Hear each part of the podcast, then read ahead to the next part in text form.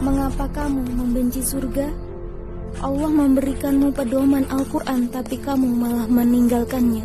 Allah mengutus Nabi Muhammad tapi kamu malah membencinya.